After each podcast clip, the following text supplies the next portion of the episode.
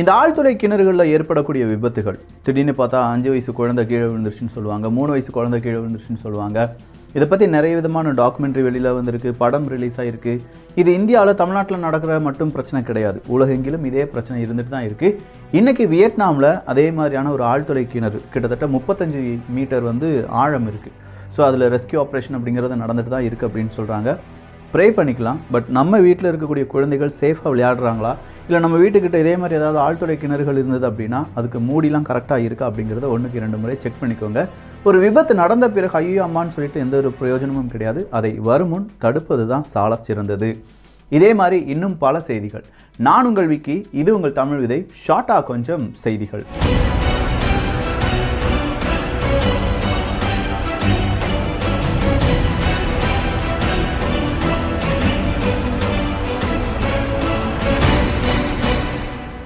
குரோஷியா நாடு யூரோவை பயன்படுத்த போகிறாங்க அப்படிங்கிற ஒரு அறிவிப்பு வந்திருக்கு. அந்த அறிவிப்பு வந்து அது ஒரு ஹிஸ்டாரிக் இயர், ஒரு நியூ இயர் வந்து குரோஷியாவுக்கு கிடச்சிருக்கு அப்படின்னு சொல்லி நிறைய பேர் அதனுடைய பாராட்டு எல்லாமே சொல்லிட்டு இருக்காங்க. ஒரு கட்டத்தில் போரிஸ் ஜான்சன் அவர்கள் இருக்கும்போதே இந்த பிரெக்சிட் அப்படிங்கிறதெல்லாம் வரும்போது நிறைய நாடுகள் இந்த யூரோக்குள்ளே வருவாங்கப்பா, இல்லை யூரோ விட்டு விலகி போவாங்க அப்படிங்கிற பல கன்ஃபியூஷன் இருந்துச்சு. ஆனால் இப்போ பிரெக்சிட் முடிஞ்சு யூகே தனியாக வந்து இப்போ குரோஷியா கூட யூரோ அப்படிங்கிற அந்த கரன்சி யூஸ் பண்ண போகிறாங்க. இதுக்கு மத்தியில் ஆஃப்டர் இந்த பிரெக்சிட் யூகேல பல பிரச்சனைகள் வந்திருப்பதனால எகைன் நம்ம ஐரோப்பிய ஒன்றியத்துக்குள்ளேயே போகணுமா அப்படிங்கிற ஒரு கேள்வி ஒரு போல ஒரு வாக்கெடுப்பு மாதிரி நடத்திருக்காங்க. அப்படி அந்த வாக்கெடுப்பு நடத்திய போது நிறைய மனிதர்கள், யூகேயில் வாழக்கூடிய மனிதர்கள் என்ன சொல்லியிருக்காங்கன்னா, நம்ம மறுபடியும் அங்கேயே போயிடலாம் சிவாஜி, நீ அமெரிக்காக்கே போயிரு அப்படின்னு சொல்கிற மாதிரி ஐரோப்பிய ஒன்றியத்துக்குள்ளேயே யூகே போகிறதுக்கான அந்த ஒரு அப்ரூவல் அப்படிங்கிறது இப்போ கிடச்சிருக்கு. பட் இதை நடைமுறைப்படுத்த முடியுமா அப்படின்னு பார்த்தா இதுக்கு பின்னாடி பல பிரச்சனைகள் இருக்கலாம். அதனால் இப்போதைக்கு சாத்தியமில்லை அப்படின்னு சொல்லிட்டு இருக்காங்க. ஸோ ஐரோப்பிய ஒன்றியத்துக்குள்ளே மறுபடியும் யூகே போகிறது அப்படிங்கிறது நடக்கலாம், ஆனால் கொஞ்சம் காலதாமதமாகும் அப்படின்னு சொல்லப்படுது. சரிப்பா, இப்போ ஐரோப்பிய ஒன்றியம் யூகே அப்படிலாம் சொல்லிட்டு இருக்கும்போது ரஷ்யா உக்ரைன் போர் என்னதான் ஆச்சு அப்படின்னு கேட்டிங்கன்னா, ரஷ்யா உக்ரைன் போர் இன்றைக்கும் நடந்துகிட்ருக்கு. நாற்பது ட்ரோன் ரஷ்யாவினுடைய ட்ரோனை நாங்கள் வீழ்த்து விட்டோம் அப்படின்னு சொல்லி உக்ரைன் சொல்கிறாங்க. இல்லை இல்லை உக்ரைனுடைய நாற்பத்தஞ்சு ட்ரோனை நாங்கள் வீழ்த்து விட்டோம் அப்படின்னு சொல்லி ரஷ்யா சொல்கிறாங்க. மாற்றி மாற்றி சொல்லிட்டு இருக்காங்க. இரண்டாயிரத்தி இருபத்தி மூணில் உக்ரைனுக்கு எந்தெந்த நாடுகள் உதவி செய்வாங்க அப்படிங்கிறதுக்கான லிஸ்ட்டெல்லாம் எடுத்துகிட்டு இருக்காங்க.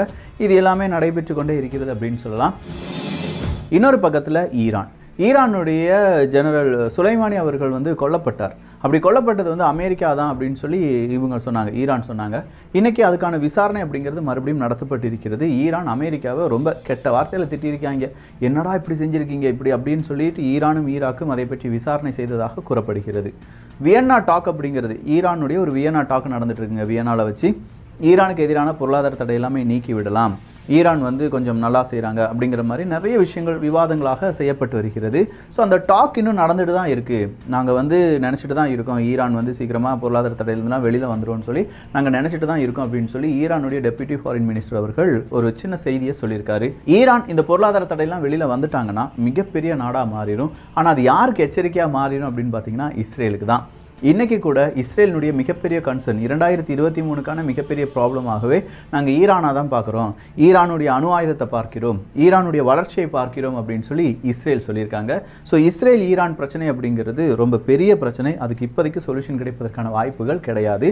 இன்னும் பல பிரச்சனைகளுக்கு மத்தியில், அதாவது ஈரான் கூட இப்போ யுனைடெட் அரப் எமிரேட்ஸ், எகிப்து போன்ற நாடுகள் கூட இப்போ இஸ்ரேல் கூட என்ன செஞ்சுட்டாங்க, சகஜமாக போக ஆரம்பிச்சிட்டாங்க. ஒரு கட்டத்தில் இஸ்ரேலை எதிர்த்த நாடுகள் எல்லாருமே இப்போ சமாதானமாக போயிட்டு இருக்கும்போது தான் ஈரான் மட்டும் இஸ்ரேலுங்கிற நாடே இருக்கக்கூடாது அப்படின்னு சொல்லி நினைக்கக்கூடிய ஒரு நாடு. ஸோ அது சமாதானமாகிறதுக்கான முடிவுகள் கிடையாது. பல நாடுகளை ஒன்றிணைத்து அது வழியாக இஸ்ரேல் என்ன செய்யும், ஈரானுக்கு அழுத்தங்களை கொடுப்பாங்க. அந்த அழுத்தத்தில் வேணால் ஈரான் கொஞ்ச நாளைக்கு இஸ்ரேல் பக்கம் திரும்பாமல் இருக்கலாம்.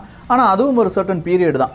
அதன் பிறகு ஈரான் என்ன செய்ய ஆரம்பிச்சிடும், இஸ்ரேல் பக்கம் திரும்ப ஆரம்பித்து விடும் என்று சொல்லலாம். ஸோ இஸ்ரேல் அப்படின்னு சொல்லும்போது இன்றைக்கும் பாலஸ்தீனத்தை சார்ந்த இரண்டு நபர்களை இஸ்ரேலினுடைய இராணுவம் கொன்றிருக்கிறது அப்படிங்கிற ஒரு செய்தி. இது ஒரு துக்கமான செய்தி. டெய்லி நம்ம இப்படி ஒரு செய்தியை சொல்லிகிட்டு இருக்கோம் அப்படிங்கிறது எனக்கே சங்கடமாக இருக்குது. அதுக்காக அங்கே நடக்கிறத சொல்லாமையும் இருக்க முடியாது. ஏன்னா நம்ம பேசுகிறது உண்மையாக எந்த ஊடகமும் அதிகமாக பேசாத சில செய்திகளை பற்றி தான். ஸோ அந்த இடத்துல இஸ்ரேல் இப்படி செஞ்சாங்கப்பா அப்படின்னு சொல்லும்போது நமக்கு சங்கடமாக இருந்தாலும் பட் இதை சொல்லி தான் ஆகணும். டெய்லி இப்படி ஒரு அப்டேட் நடந்துகிட்டே தான்ப்பா இருக்குது. இன்னொரு விஷயம் என்ன அப்படின்னு பார்த்தீங்கன்னா தாலிபன்கள் தான். தாலிபன்களுடைய தலைநகரம் காபூல்லையே அவங்களுடைய இராணுவத்தினுடைய ஒரு மிக முக்கியமான ஒரு ஏர்பேஸ், அதுக்குள்ளேயே வெடி விபத்து அப்படிங்கிறது ஏற்படுது. யார் காரணம் அப்படின்னு பார்த்தா ஐஎஸ்ஐஎஸ் தீவிரவாதிகள். ஏ நான் தான்ப்பா காரணம் அப்படின்னு சொல்லி அவங்க கை வசுத்துறாங்க. ஸோ ஐஎஸ்ஐஎஸ் தீவிரவாதிகள் தான் ஃபுல்லாக கண்ட்ரோல் பண்ணிட்டு இருக்காங்க, தாலிபான் கண்ட்ரோல் வந்து எதுவுமே இல்லை, தாலிபான்கள் தோற்றுவிட்டார்கள் அப்படிங்கிற ஒரு செய்தி இன்றைக்கி பரவலாக பல மீடியாக்களில் குறிப்பாக வெஸ்டர்ன் மீடியாவில் பேசப்பட்டு வருகிறது. ஸோ வெஸ்டர்ன் மீடியாவில் இந்த தாலிபான்களை பற்றி இவ்வளோ டீட்டெயில்ஸ் நான் பேசினது பார்த்ததே கிடையாது. அந்தளவுக்கு பேசுகிறாங்கன்னா ஏதோ ஒரு பிளான் போடுறாங்க ஆப்கானிஸ்தான் தாலிபான்களை வச்சு. அதே மாதிரி தாலிபான்களும் என்ன சொல்கிறாங்க அப்படின்னா, இல்லைப்பா நாங்கள் பழையதில் நிறைய மிஸ்டேக் பண்ணியிருக்கோம், அந்த மிஸ்டேக்ஸ்லேருந்துலாம் நிறைய லேர்ன் பண்ணி இப்போ புது தாலிபான்களாக இருக்கிறோம், இன்னும் எங்களால் இதை சமாளிக்க முடியும், எங்களுடைய நிலைமையை சமாளிக்க முடியும், நிறைய வேலை வாய்ப்புகளை உருவாக்க முடியும் அப்படின்னு சொல்லியிருக்காங்க. தாலிபான்களே நீங்கள் வேலைவாய்ப்பு உருவாக்குறீங்களோ இல்லையோ அதெல்லாம் பெரிய விஷயம் கிடையாது, ஆனால் அங்கே பெண்களுக்கு எதிராக நடக்கக்கூடிய பல பிரச்சனைகள் இருக்குது, அவங்கள படிக்க விட மாட்டேங்கிங்க, அவங்கள எக்ஸாம் எழுத விட மாட்டேங்கிங்க, அவங்கள வேலையை செய்ய விட மாட்டேங்கிங்க, இதெல்லாம் கொஞ்சம் நாட்களுக்கு தள்ளி வைத்தாலே, இல்லை பெண்களை மறுபடியும் அவங்களுடைய சகஜ வாழ்க்கைக்கு திரும்ப வைத்தாலே உங்களுக்கு கோடி புண்ணியம் கிடைக்கும், அது கூடவே நிறைய மக்களுடைய ஆதரவும் கிடைக்கும். ஸோ பெண்களுடைய ஆதரவு ரொம்ப ரொம்ப ரொம்ப முக்கியம் அமைச்சரே, பெண்களை வீட்டில் மட்டும் வச்சிடலாம், அதன்படி ஆட்சி நடத்தலாம் அப்படின்னு சொல்லி தாலிபான்கள் நினைத்தார்கள் என்றால் அது அவர்களுக்கான மிகப்பெரிய ஒரு இழப்பாக இருக்கும். ஸோ தாலிபான்களை பொறுத்த வரைக்கும் அவங்களுடைய பிரச்சனை அப்படியே தான் இருந்துகிட்டு இருக்குது. அடுத்ததாக பாகிஸ்தான். பாகிஸ்தானில் பல பிரச்சனைகள் இருக்குது. நேற்று கூட நம்ம பார்த்தோம், தெஹ்ரிக் தாலிபான்கள் புதிய ஒரு அரசாங்கத்தையே ஃபார்ம் பண்ணிட்டாங்க, நீ என்னடா அரசாங்கத்தை நடத்துகிறேன் நான் நடத்துகிறேன்டா அப்படின்னு சொல்லி அவங்க ஃபார்ம் பண்ணிட்டாங்க அப்படின்னு சொல்லி பார்த்தோம். இது பலுச்சிஸ்தான் மற்றும் கில்கிட் பல்டிஸ்தான் போன்ற பகுதிகள் எல்லாமே எதிரொலிக்கிறது. இதனால் சீனா இப்போ என்ன யோசிக்கிறாங்கன்னா, இவனை நம்பி ஏதாவது செய்யலாமா, பெல்ட் அண்ட் ரோடு இனிஷியேட்டிவ் இனிமேல் தாங்குமா, இல்லை சீபக் வழியாக நமக்கு எந்த விதமான நன்மையும் நடக்க போகிறது கிடையாதா, இந்த யோசனையில் சீனாவினுடைய அரசாங்கமும் ஈடுபட்டு வருகிறது. அடுத்ததாக கத்தார் தான். கத்தார் அரசாங்கம் இப்போ என்ன சொல்லியிருக்காங்கன்னா, நீங்கள் சீனாலேருந்துலாம் வாரீங்கன்னா நெகட்டிவ் பிசிஆர் சர்டிஃபிகேட் காணிக்கணும், கோவிட் நைன்டீன் அப்படிங்கிறது நீங்கள் நெகட்டிவாக இருந்தால் மட்டும் எங்கள் நாட்டுக்குள்ளே என்ட்ரானா போதும்பா அப்படின்னு சொல்லியிருக்காங்க.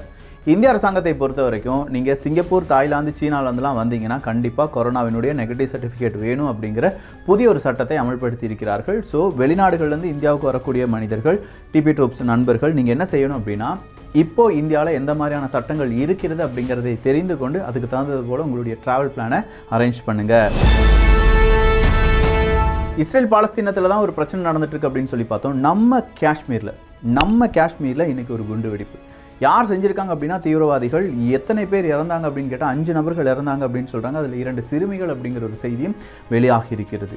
ஸோ பல இடங்களில் நடந்த ஒரு குண்டு வெடிப்புக்கு இன்னும் எந்த ஒரு தீவிரவாத இயக்கமும் பொறுப்பேற்கவில்லை, நான் தான் செஞ்சேன் அப்படின்னு சொல்லி. பட் இது ரொம்ப பெரிய அளவில் காஷ்மீர் மக்களுடைய அமைதியை கெடுப்பதற்காக சில நபர்கள் செய்த வேலையாக இருக்கலாம் அப்படின்னு சொல்லி இனிஷியல் இன்வெஸ்டிகேஷனில் தெரியுது. ஸோ உள்ளவே காஷ்மீருக்குள்ளேயே இங்கே வந்து நமக்கு பிரிவினைவாதிகள் தான் இதை செஞ்சாங்களா, இல்லை வெளிநாடுகளிலிருந்து தீவிரவாதிகள் உள்ள வந்துட்டாங்களா அப்படிங்கிற பல விசாரணையும் நம்முடைய இராணுவம் செய்து வருகிறது. இரண்டாயிரத்தி இருபத்தி மூணில் நம்முடைய எக்கனாமியை மூணாக டிவைட் பண்ணோம்னா அதில் ஒரு பர்சன்டேஜ் ஆஃப் ஒரு ஒரு போர்ஷன் அப்படிங்கிறதுல ஒட்டு மொத்தமாக ரிசர்ச்னால் பாதிப்படையும் அப்படிங்கிற ஒரு ரிப்போர்ட்டை ஐஎம்எஃப் வெளியில் விட்டுருக்காங்க. ஸோ ஐஎம்எஃபினுடைய இந்த ரிப்போர்ட்டின் படி உலக நாடுகளில் மூன்று நாடுகளில் ஒரு நாடு அப்படின்னு வச்சுக்கோங்களேன் எக்கனாமி அப்படிங்கிறது பாதிக்கும். அது எந்த நாடாக இருக்க போகுது, எந்த ஜோனாக இருக்க போகுது, எந்த கான்டினெண்ட்டாக இருக்க போகுது அப்படிங்கிறது ஒரு பெரிய கேள்வி தான். ஒட்டுமொத்தமாக ஐஎம்எஃப் சொல்கிறது நடந்தே தீரும். ஆனால் எந்த நாடுகள் சிக்குவார்கள் அப்படிங்கிறதும் எந்த நாடு சிக்காமல் தப்பிச்சிருவாங்க அப்படிங்கிறதும் தான் இங்கே கேள்வி எதிர்பார்ப்பு. ஆஸ்திரியா, இந்தியா இந்த இரண்டு நாடுகளுடைய அந்த உறவு அப்படிங்கிறது இன்னும் நம்ம பலப்படுத்தணும், சூப்பராக மாற்றணும், செமையாக இருக்கணும் அப்படிங்கிறத நம்முடைய வெளியுறவுத்துறை அமைச்சர் ஜெய்சங்கர் அவர்களும் ஆஸ்திரியாவினுடைய வெளியுறவுத்துறை அமைச்சரும் பேசிக்கொண்டார்கள். அந்த சந்திப்பின் போது இந்த மாதிரியான ஒரு செய்தி வெளியாகி இருக்கிறது. ஆஸ்திரியா கூட மட்டும் கிடையாதுங்க, பல நாடுகள் கூட நம்ம என்ன செஞ்சிட்ருக்கோம், அமைதி பேச்சுவார்த்தை, இல்லை மிகப்பெரிய அளவு புரிந்துணர்வு ஒப்பந்தம், இல்லை நமக்கு தேவையான ப்ராஜெக்ட்ஸ், இது எல்லாத்தையுமே நம்ம சக்ஸஸ்ஃபுல்லாக கொண்டு வந்துட்ருக்கோம் அப்படின்னு சொல்லலாம். இந்தியாவினுடைய வெளியுறவு கொள்கை ரொம்ப தரமாக செமையாக இருக்குது அப்படின்னு சொல்லலாம். அடுத்தா டொனால்டு ட்ரம்ப் அவர்கள்.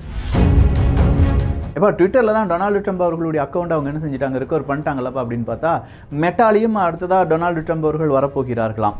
டொனால்டு ட்ரம்ப் அவர்கள் வந்து ஃபேஸ்புக்கில் இல்லை, ஏன்னா ஃபேஸ்புக்கு வந்து தூக்கிட்டாங்க. டொனால்டு ட்ரம்ப் அவர்கள் போலியான மெசேஜ் அனுப்புகிறாரு, இல்லை ஒரு பிரச்சனையை ஏற்படுத்துகிறாரு, ஒரு கம்யூனிட்டி வந்து சமாதானமாக இருக்கிறதுக்கு அவர் விடமாட்டுக்கார் அப்படின்னு சொல்லி இவர் மீது, இந்த அக்கௌண்ட் மீது பலவிதமான பிரச்சனைகள் எழுப்பப்பட்டு அவருடைய அக்கௌண்ட் அப்படிங்கிறது முடக்கப்பட்டிருந்தது. ஸோ மெட்டா இப்போ மறுபடியும் பல நபர்களுடன் டிஸ்கஷன்லாம் ஈடுபடும் போது சில விஷயங்கள் கேட்டிருக்காங்க. எப்படினாலும் இரண்டாயிரத்தி இருபத்தி நாலு பிரசிடென்ட் எலெக்ஷன் டொனால்டு ட்ரம்ப் அவர்களாகத்தான் இருக்கும், நீங்கள் பாட்டுக்கு அவருடைய அக்கௌண்ட்டை பிளாக் பண்ணிட்டீங்க, யார் வந்து பாப்பா ஃபேஸ்புக்கினுடைய வியூவர்ஸ் அப்படிங்கிறவங்க குறைஞ்சிருவாங்க. ஸோ அதை மட்டும் என்ன செஞ்சுருங்க, அன்பிளாக் பண்ணிடுங்கப்பா அப்படின்னு சொல்லியிருக்காங்க. ஒருவேளை ஆல்ரெடி எல்லா அமைப்புகளும் எல்லா நிறுவனங்களுமே என்ன செஞ்சிட்ருக்கு, அடி வாங்கிட்டுருக்கு. மெட்டாவும் அதற்கு விதிவிலக்கு கிடையாது, இப்படி செஞ்சாவது கொஞ்சம் தப்பிக்கலாமா அப்படின்னு சொல்லி அவங்களும் யோசிச்சுட்டு இருக்காங்க. K nine Vajra self propelled howitzers ஒரு நூறு எண்ணிக்கை இருக்கக்கூடிய கே நைன் வஜ்ரா அப்படிங்கிறத நம்ம வாங்க போறதாக நம்முடைய ராணுவம் அறிவிப்பை வெளியிட்டிருக்கிறார்கள். அடுத்ததா நார்த் கொரியா. வடகொரியா அப்படின்னு சொல்லும்போதே அணு ஆயுதத்தை இன்னும் இன்க்ரீஸ் பண்ணிக்கோங்கப்பா, ஐசிபிஎம்ஐ இன்க்ரீஸ் பண்ணிக்கோங்கப்பா அப்படிங்கிற உத்தரவு எல்லாமே நேற்று தான் கிம் அவர்கள் போட்டார் அப்படின்னு சொல்லி பார்த்தோம். இன்னைக்கு நம்பர் டூ மிலிட்ரி அஃபிஷியல் அப்படின்னு சொல்லக்கூடிய மிக முக்கியமான அவங்களுடைய இராணுவ தளபதியாக மாற்றிருக்கார் கிம் அவர்கள். எதுக்கு மாற்றினார், என்ன செய்ய போகிறார் அப்படிங்கிறதுலாம் தெரியல. பொதுவாக வடகொரியாவிலேருந்து ஒரு இராணுவ அதிகாரி நீக்கப்படுகிறார் என்றால் அவருடைய உயிர் அப்படிங்கிறது இருக்காது. ஏன்னா இராணுவ ரகசியம் எல்லாமே தெரிந்த ஒரு நபர் தான் இராணுவ தளபதி அப்படின்னு சொல்லக்கூடிய நபர்கள். ஸோ அப்படிப்பட்ட நபர்கள் வெளியில் விழாவக்கூடாது அப்படின்னு சொல்லி அவங்கள ஹவுஸ் அரெஸ்ட்லாம் பண்ணிடுவாங்களாம். இப்போ திடீர்னு பார்த்தா அந்த இராணுவ தளபதியினுடைய ஜாப் அப்படிங்கிறது எக்ஸ்பைர் ஆகிறதுக்கு ரொம்ப நாட்கள் இருக்குது. அதுக்கு முன்னாடி அவரை ஏன் ஃபயர் பண்ணாங்க, அதுக்கு பதிலாக யாரை புதுசாக வடகொரியா கொண்டு வர போகிறாங்க, அப்படி கொண்டு வரதுனால தென்கொரியா கூட சண்டை வருமா வராதா அப்படிங்கிற கேள்வியும் இப்போது புதுசாக உருவாகியிருக்கு. ஸோ வடகொரியா தான் இப்படி செய்கிறாங்கன்னா தென்கொரியா என்ன செஞ்சுருக்காங்கன்னா, நாங்கள் அமெரிக்கா கிட்ட ஹெல்ப் கேட்டிருக்கோம் அணு ஆயுதத்தை தயாரிப்பதற்கு, அணு ஆயுதத்துக்கான ப்ராசஸ் பண்ணுறது எப்படி, அதை வந்து நம்ம எப்படி வடகொரியாவின் மீது தாக்குதல் நடத்தணும், உங்களுடைய அணு ஆயுதத்தை எதை கொண்டு இங்கே வைக்கலாம் இப்படின்னு சொல்கிற பல விதமான டிஸ்கஷனில் தென்கொரியாவும் அமெரிக்காவும் ஈடுபட்டிருக்கிறது. இரண்டு நாடுகளும் சேர்ந்து ஒரு நியூக்ளியர் ட்ரில் அப்படிங்கிறத நடத்த போகிறாங்களாம். ஒரு நாடு நம்ம மீது அணு ஆயுதத்தை வீசினாங்கன்னா என்ன செய்யலாம், இல்லை நாம் இன்னொரு நாட்டின் மீது அணு ஆயுதத்தை வீசினா என்ன செய்ய வேண்டும் இப்படிங்கிற பலவிதமான ட்ரில்லை செய்து பார்க்க போகிறார்கள். ஃபாரினர்ஸ் கனடாவில் போய் நம்ம வீடு வாங்கிடலாமா அப்படின்னு பார்த்தா வாங்கலாமாக இருந்தது. ஆனால் இப்போ கனடா அரசாங்கம் என்ன செஞ்சிட்டாங்க அப்படின்னா, ஃபாரினர்ஸ் ரொம்ப பேர் இங்கே வந்து வீடு வாங்காதீங்கப்பா அப்படிங்கிற அறிவிப்பை கொடுத்திருக்கிறார்கள். கனடாவினுடைய பாதிக்கும் மேற்பட்ட நிலம் அப்படிங்கிறது கனடாவுக்கு சொந்தமானது கிடையாது என்பதும் இங்கே குறிப்பிடத்தக்கது. இந்தியாவினுடைய மேனுஃபேக்சரிங் அப்படிங்கிறதுக்கான அந்த செக்மெண்ட்டில் இந்த பதிமூன்று மாதங்கள் இல்லாத அளவுக்கு ஒரு வளர்ச்சி வந்திருப்பதாகவும், இரண்டாயிரத்தி இருபத்தி மூணு மேனுஃபேக்சரிங் யூனிட் இல்லாட்டி மேனுஃபேக்சரிங் செக்டார் அப்படிங்கிறது ரொம்ப பெருசாக வளரப்போகிறது இந்தியாவில் அப்படிங்கிறது அறிவிப்பும் வெளியாகி இருக்கிறது. இது ஒரு நல்ல ஒரு பாசிட்டிவான செய்தி. இந்தியாவினுடைய ஃபுட் டெலிவரி ஜொமாட்டோ இருக்குது பார்த்தீங்களா, ஜொமாட்டோவினுடைய கோ ஃபவுண்டர் அப்படிங்கிற அவருடைய பதவியை ராஜினாமா செய்திருக்கிறார். இதன் காரணமாக ஜொமாட்டோவினுடைய அந்த பங்குகள் எல்லாமே கொஞ்சம் அடி வாங்கிட்டு இருக்கு. எதுக்காக ராஜினாமா செய்தார் அப்படிங்கிறது இன்னும் வெளியிடப்படவில்லை. அமெரிக்காவினுடைய ரிட்டையர்டு ஜெனரல் அவர் என்ன சொல்லியிருக்காருன்னா, ஜி ஜின்பிங் அவர்கள் ரொம்ப தெளிவாக இருக்காருப்பா, அவருடைய காரியத்தில் அவர் ரொம்ப தெளிவாக இருக்கார். மூன்றாவது முறையாக வேறு அதிபராக வந்துட்டார்ல, கண்டிப்பாக அவருடைய மனதில் ஒரு போர் அப்படிங்கிறது இருக்குது. அந்த போர் அவங்க செஞ்சு தான் ஆவாங்க, அதை செய்யலைன்னா சீனாவால் இருக்கவே முடியாது. ஸோ அந்த போருக்காக சீனா வெயிட்டிங் அப்படின்னு சொல்லியிருக்காங்க. என்னப்பா சாக்லேட்டுக்கு வெயிட்டிங் மாதிரி போருக்கு வெயிட்டிங்னு சொல்லிட்டு இருக்கீங்க. ஸோ சீனா தைவான் மீது போர் தொடுக்குமா, இல்லை அமெரிக்காவின் மீது போர் தொடுக்குமா, அப்படி இல்லைனா இந்தியாவின் மீது போர் தொடுக்குமா, இந்த கேள்விகள் நிறைய பேர்கிட்ட இருக்குது. பட் சீனாவை பொறுத்த வரைக்கும் அவங்களுக்கு ரொம்ப இம்பார்ட்டண்ட்டாக எந்தெந்த நாடுகள் வருகிறார்கள் அதை பேஸ் பண்ணி அவங்க என்ன செய்வாங்க, போர் தொடுப்பாங்க. இப்போ ரஷ்யா வந்தாங்கன்னா நேராக உக்ரைன் ரஷ்யா பிரச்சனையில் யார் யார் ரஷ்யாவுக்கு ஆதரவாக இருக்கிறார்களோ அவர்களுடன் இணைந்து எந்த இடத்த ஈஸியாக பிடிக்கலாம். ஸோ அந்த இடத்துல ரொம்ப கஷ்டப்படுறது அப்படிங்கிறது சீனாவுக்கு முடியாது. ஈஸியாக பிடிக்கிறது எங்கே அப்படிங்கிறத பேஸ் பண்ணி தான் அவங்களுடைய யுத்தம் அப்படிங்கிறது அவங்க ஸ்ட்ராட்டஜியாக வகுக்கப் போகிறார்கள். பாகிஸ்தானுடைய ரயில்வே அப்படிங்கிறதும் ரொம்ப பெரிய அளவில் கிரைசிஸில் இருப்பதாகவும், இன்னும் மூன்று நாட்களுக்கு தேவையான எண்ணெய் மட்டும்தான் இருக்குது. ஆல்ரெடி அஞ்சு பில்லியன் அமெரிக்க டாலர் அளவுக்கு தான் அவங்கக்கிட்ட அந்நிய செலவானி இருக்குது அப்படிங்கிறத பார்த்தோம். ஸோ பாகிஸ்தானுடைய எக்கனாமி அதில் பாதாளத்திற்கு சென்று விட்டது. யார் அவங்கள கை கொடுத்து காப்பாற்ற போகிறாங்க அப்படிங்கிறது ஒரு மில்லியன் டாலர் கேள்வி.